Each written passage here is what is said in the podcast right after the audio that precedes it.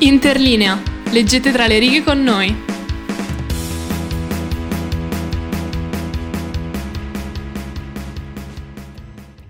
Bentornati su Interlinea, è un piacere di avervi qui con noi. Quest'oggi parliamo di un autore novecentesco, quindi torniamo alla contemporaneità come l'ultima volta, e parliamo di Leonardo Sciascia, quindi ci sarà Cecilia che ci farà Ceci, parlerà della vita, sì, sì, giusto? sì, Ceci parlerà esatto. della vita. Quindi narraci Esatto. della vita di quest'uomo, insomma, da, dacci Ok, qualche parli- più. Parliamo della vita di Sciascia. Allora, noi sappiamo che Leonardo Sciascia nasce a Racalmuto, che è in provincia di Agrigento. Ha due fratelli. Suo papà Pasquale è un impiegato presso una delle miniere di zolfo locali, mentre sua madre, Genoveffa, è casalinga. Quindi mh, la sua infanzia, le fonti ci dicono che è costellata di zii e zii che animano la casa di via Regina Margherita 37, che oggi chiaramente si chiama via Leonardo Sciascia. Nel 1935 la famiglia si trasferì a Caltanissetta. Qui Leonardo frequentò l'istituto magistrale, tra l'altro tra i suoi insegnanti ci fu eh, Vitalino Brancati, che fu l'erede della grande tradizione siciliana di Verga De Roberto, che diventerà poi fondamentale nel- nell'istruzione del futuro scrittore. E poi ci fu anche un altro incontro importante in questo periodo, che fu quello con Giuseppe Granata, che fu poi in seguito senatore comunista e eh, è proprio lui che gli fece conoscere l'illuminismo francese e italiano e così appunto il nostro Sciascia si forma ehm, attraverso i testi di Voltaire, di Montesquieu, di Cesare Beccaria e di Pietro Verri. Nel 41 riesce a prendere il diploma magistrale e eh, nello stesso anno si impiega al consorzio agrario, occupandosi dell'ammasso del grano a Racalmuto dove rimane qui fino al 1948. Qui costruisce un forte legame con la realtà eh, contadina e trova anche l'amore. Infatti nel 1944 sposa Maria eh, Ardonico e la coppia avrà poi, avrà poi due figlie, Laura e Anna Maria. Eh, tra l'altro in questi anni, più o meno quattro anni dopo, eh, Sciascia affrontò il dolore del suicidio del fratello Giuseppe. Siamo poi nel 57 quando Sciascia va a Roma, dove lavora presso il Ministero della Pubblica Istruzione, ma l'esperienza du- dura relativamente poco perché dura solamente un anno. Quindi poi torna a Caltanissetta con la famiglia, dove diventa impiegato di un ufficio del patronato scolastico. Proprio in questi anni, siamo nel 1961, esce il celebre Il giorno della civetta, col quale lo scrittore inaugura una nuova stagione del giallo italiano contemporaneo. Tra l'altro è sicuramente un'opera che io e Gaia conosciamo bene perché ci è uscita come traccia di maturità. Quindi eh, dicevo che appunto nel 61 esce Il giorno della civetta e a questo romanzo si ispira anche un film del regista Damiano Damiani che uscì nel 68. Nel 67 eh, Sciascia si trasferisce a Palermo per seguire eh, negli studi le figlie e anche per scrivere. Due anni dopo inizia- inizierà la sua collaborazione con il Corriere della Sera e nel 70 andrà in pensione. Ma con la sua pensione comincia la sua intensa attività di impegno politico. Infatti si candida alle elezioni comunali di Palermo nel giugno del 75 come indipendente nelle liste del PCI e mh, appunto viene eletto con un forte numero di preferenze, ottiene addirittura il secondo posto come numero di preferenze dopo Achille Occhetto, che è il segretario regionale del partito in quei tempi. Ehm, quindi appunto fu poi all'inizio del 77 che Sciascia si dimise dalla carica di consigliere del Partito Comunista Italiano, del PCI, ehm, a causa del suo rifiuto per certe forme di estremismo, che infatti lo portarono a tutti questi scontri con la dirigenza del partito. Ma comunque la sua carriera politica non finisce qui, anzi nel giugno del 79 accetta questa proposta dei radicali e si candida sia al Parlamento europeo sia alla Camera e venne eletto tra l'altro in entrambe le sedi istituzionali, quindi restò per due mesi a Strasburgo e poi optò per Montecitorio, dove rimarrà un deputato fino, alla- fino al 1983, occupandosi dei lavori della Commissione parlamentare d'inchiesta sulla strage di Via Fani, sul sequestro e sull'assassinio di Aldo Moro e poi in generale sul terrorismo in Italia. Siamo poi nella metà degli anni Ottanta, quando gli viene diagnosticato il mieloma multiplo. Mm, per chi non sapesse cosa sia, quale me fino a dieci minuti fa, il mieloma, il mieloma multiplo è un cancro delle plasmacellule. Eh, quindi comunque vabbè è un cancro, quindi lui va a Milano per curarsi, qui continua la sua attività di scrittore, ma comunque muore il 20 novembre del 1989 a Palermo. Comunque, ridendo e scherzando, abbiamo fatto due autori che sono iscritti, che sono candidati come indipendenti nella lista del PC in questi giorni. Mi piace Vero. questo odore di rosso. Vero, Minchia, greve. chiaro che ti piace. Al piace. Fran ci piace tantissimo Minchia tutto ciò che sa di rosso. Madonna, di brutto. Ma infatti Sciascia che poi era tutto fuorché comunista, no? insomma, bello.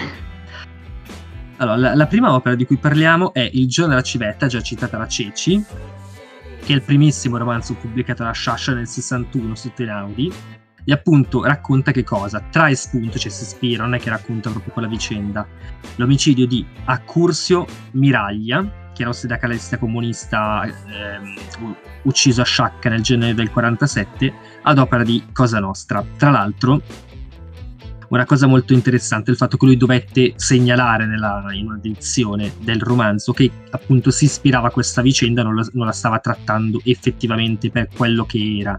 Insomma, cioè, dovette specificare il fatto che fosse del tutto inventata. Ma arrivando a opere molto più fighe, a mio parere, parliamo di Totomodo. Allora, di per sé il romanzo è un giallo, ma è, ri- pieno di riferimenti alla politica italiana e al movimento, al- insomma, alla, strategia della tensione, al- a tutte quelle vicende politiche che caratterizzavano gli anni 70 in Italia, lo scontro PC, DC, eccetera, eccetera. Dove è ambientato? È ambientato in questa sorta di eremo, in un eremo mh, non ben, indi- insomma, non viene indicato dove si trova, in questo luogo isolato, l'eremo di Zafer, dove va questo famosissimo pittore di cui non viene mai fatto il nome, che ha bisogno di questo periodo di pace e solitudine. Ehm, oltre a questo personaggio ci sono tantissimi altri personaggi, come ad esempio diversi uomini politici, uomini religiosi, ed è comandata da questo Don Gaetano, che è una persona abbastanza insomma, inquietante, che- di cui non si sa molto, circondato da ministri politici direttori di banchi che stanno lì per fare, fare questi, riti, questi riti spirituali che sono la cosa più inquietante del mondo. Ci saranno una serie di omicidi in questo clima di sospetto e mistero dove tutti accusano tutti. Tra l'altro mi sento di consigliare la visione del film del libro, non so se voi l'avete visto, Totomodo, fa niente, di Elio Petri, che è uno dei miei registi preferiti, con Gianmaria Volonté che interpreta non un pittore, viene sostituito il pittore, viene messo Aldo Moro come protagonista, ok? E eh, Mar- Marcello Mastroianni invece che fa il direttore di questo posto, molto molto figo. Tra l'altro Totomodo, il titolo, eh, viene ehm, ripreso da una frase di Ignazio di Loyola, che è il fondatore dell'ordine dei Gesuiti. Gesuiti, lo sapevo, brava, grazie per essere preparata. E il detto è todo modo para buscar la volontà divina, cioè ogni mezzo per cercare la volontà divina. Sentitelo questo Bidwin in spagnolo? Eh? Eh? Mamma mia, ok, ragazzi. Perfetto, Bellissimo, perfetto. bellissimo. Grazie. Come se stessi in Spagna. Lo so, lo so, c'è anche quell'odore di terzo mondo e sangriesca. L'ultimo, l'ultima opera che andremo a trattare è, è L'Affare Moro, che probabilmente è il mio preferito di Sciascia e uno dei miei preferiti in assoluto. E la cosa che mi mette i brividi dell'Affare Moro è che l'opera viene scritta e pubblicata nel 78, cioè lo stesso anno del rapimento e poi dell'uccisione di Aldo Moro, però con una lucidità e un'analisi che oggi farebbe invidia praticamente a buona parte giornali- dei giornalisti italiani, vero Andrea Scanzi?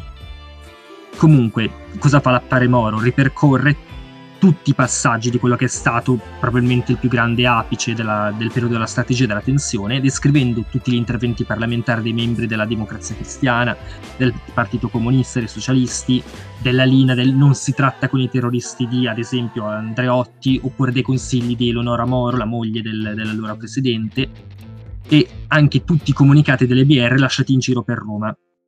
Mi sento anche di consigliare, anche se non volete leggere tutto il libro, anche se vi consiglio caldamente di leggere tutto il libro, la parte finale del, del trattato, dop- quella dopo la cronologia di tutti gli avvenimenti, in cui Sciascia cosa fa? Descrive dettagliatamente tutte le operazioni svolte per trovare o non trovare, aperte e chiuse le virgolette, Aldo Moro, tra cui la celeberrima seduta spiritica di Romano Prodi. La sapete questa cosa? Vai, Franci, racconta In che un- io non la so. In un minuto. Romano Prodi pre- un, um, al- allora era un insegnante all'Università di Bologna, si trova con altri insegnanti questa- in questa casa sulle- sui colli bolognesi, non so dove di preciso, e dicono cosa facciamo in sta giornata di pioggia? Facciamo una seduta spiritica. Cioè tu immagini dei professori universitari comunque di un certo livello che dicono ah, facciamo una seduta spiritica per cercare dove è Aldo Moro. Evocano gli spiriti di non, non mi ricordo chi, forse Don Luigi Sturzo, essendo tutti della, dell'ala di sinistra della DC, ed effettivamente viene fuori una parola col piattino, no? Ok, e viene fuori la parola gradoli, con la tavola Ouija? Sì, non, non so se, se la, con la tavoletta, non, so di, non sono pratico di sedute spiritiche. La cosa molto interessante. Sì, la tavola, la tavola Ouija. La cosa interessante è che Gradoli è la via dove stava, dove abitava il regista dell'operazione del rapimento Moro delle BR. Ah, sentite i brividi? porca troia. Sentite i brividi? Molto. Quanto è figa questa cosa? Ok? Poi vabbè, ci, ci sono un sacco di dietrologie su questa in cosa, realtà- eccetera, eccetera. Prego. In realtà è straseria questa cosa della tavola Ouija, cioè la gente ci scherza sopra, ma non è da scherzarci, cioè davvero è stra pericoloso. So che adesso io vedo la faccia di Francesco che mi stai dicendo che cazzo stai dicendo. E anche Però- la mia. Cioè, davvero? No, ma io lo farei Eh, eh, sì, sapendo che è una cazzata. Pu- Non si fa, non si fa, non si fa per gioco, ma non è uno scherzo. Se ci fosse Elena ve lo direbbe.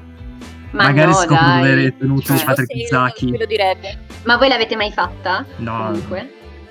so Cioè, io non l'ho mai di Assolutamente no. fatta e mi ha detto di non E? farla pure lei. Mi ha detto Perché? che Eh. hanno evocato forse lo spirito di una bambina. Poi sono andati in un posto, forse in una zona tipo del cimitero, cioè anche lì, cioè, dove vai al cimitero? eh? E hanno sentito effettivamente l'urlo di una bambina. Bello. Però Ma no, dai, io, io non ce la faccio a credere a queste cose. Assolutamente. Concludo consigliando che se volete un approfondimento sull'argomento l'affare Moro o in generale comunque il caso Moro, di, guard- di andare ad ascoltarvi la lezione sul podcast di Alessandro Barbere dedicato al rapimento di Aldo Moro, che è il mio prefe assoluto di tutto il podcast, è troppo bello quel cazzo di episodio, e il video che trovate su YouTube, vi mettiamo tutti i link in descrizione, dell'intervento di Andrea Purgatori sul caso Moro, appunto il Festival delle Re- Resistenze del 2018. Bene, con le opere passo io alle curiosità su questo grandissimo autore del Novecento e la prima curiosità è una cosa che io e Shasha abbiamo in comune ed è favoloso perché adesso ogni volta che qualcuno mi romperà le scatole su questo punto io potrò dire nemmeno Shasha però. Cioè, Shasha non ha mai imparato a guidare, ok? Non possedeva un'automobile, sto Cristo non aveva una patente, grazie a Dio, meno male, ok? Non sapeva nemmeno andare in bicicletta, io questo lo so fare, quindi sono pure più avanti. Sai Però, che- aspetta, comunque si oltre, dice... oltre a Sciascia puoi dire anche Andrea di, no, come si chiama? Eh, Antonio Di Chele di Stefano e ti crolla Davvero? tutto quello, e ti, co- e ti crolla tutto, ma soprattutto Enrico Mentana. E ho detto tutto. Quindi sei Ecco, come Enrico Mentana. Mentana. Ma anche Cecilia Gallegioni aggiungerei sul fatto che non ha mai imparato a Ah! guidare in modo decente. No, no, No, assolutamente. no, questi non hanno Però è, proprio la, la però è la patente. patente. Ha la patente, Però ma è la cioè, patente. in, in città non guiderei mai. Vabbè, non la uso fondamentalmente. Io, no, io non ho la patente, ok? Sono, sono senza patente. Ho 20 anni e non ho la patente, va bene? Ok. Comunque amava però il treno e infatti dalla sua Sicilia partiva spesso per dei viaggi interminabili anche fino a Parigi, che non è tanto interminabile, però Stoccolma, Stoccolma è molto più a nord, eh, per godersi appunto, lui diceva, il piacere del sentire il viaggio, il tempo e lo spazio. La seconda curiosità che porto ehm, è invece una polemica, la famosa polemica sull'antimafia. In pratica succede che a fine degli anni Ottanta Sciascia scrive per il Corriere della Sera e eh, il 10 gennaio dell'87 esce un suo articolo ehm, abbastanza critico nei confronti dei magistrati che si occupavano di mafia. Infatti nell'articolo lui accusava alcuni giudici palermitani di aver approfittato eh, dei processi contro i mafiosi per fare carriera e in particolare se la prende con Borsellino, mh, che poi tra l'altro viene anche ucciso dalla mafia nel, nel 92, eh, che mh, Paolo Borsellino che aveva appunto ottenuto un incarico da procuratore non tanto per la sua anzianità di servizio, ma per le competenze che aveva acquisito indagando sulle attività mafiose. Comunque l'arti- per l'articolo ovviamente Sciascia venne criticato abbondantemente eh, con l'accusa di essere addirittura contro la lotta alla mafia e in particolar modo rimase celebre eh, il titolo mh, del- dell'articolo, titolo che tra l'altro non aveva scelto Sciascia, uno, cioè era stato scelto, era uno di quei titoli apposta per acchiappare l'attenzione del lettore, che era ovviamente ehm, i professionisti dell'antimafia. Quindi un articolo abbastanza, eh, come si dice? Clickbait. Cioè, che se tu non conosci il personaggio Esatto, abbastanza clickbait, esatto, abbastanza, abbastanza. Ora, ovviamente Sasha non era critico eh, nei confronti eh, delle indagini sulla mafia, semplicemente non condivideva i metodi eh, usati dalla magistratura che gli sembravano in, in, in contrasto con i principi del garantismo. Um, era anche critico, tra l'altro, lui nei confronti del pentitismo, quindi da, dalla pratica eh, che si usava di mh, promettere degli sconti di pena ai mafiosi o ai terroristi in cambio di informazioni che potevano tra l'altro anche essere false. Comunque no, Sciascia non era contro la mafia, contro la lotta alla mafia. Altre curiosità su questo autore, incredibilmente, io non ne ho trovate, soprattutto perché una cosa che abbiamo notato noi è che cercando sugli autori del Novecento, cioè autori che sono più vicini a noi, è più difficile trovare delle, delle curiosità, non c'è ancora stata eh, la mitizzazione della figura, quindi vi lascio con due curiosità. Allora, grazie per averci seguito. Eh, ci trovate ogni lunedì alle 15 su Spotify e su tutte le piattaforme digitali. Seguiteci su Instagram, eh, il nome è Interlinea, lo trovate, Elena lo sa dire molto meglio di me. E vi aspettiamo lunedì prossimo, un bacio!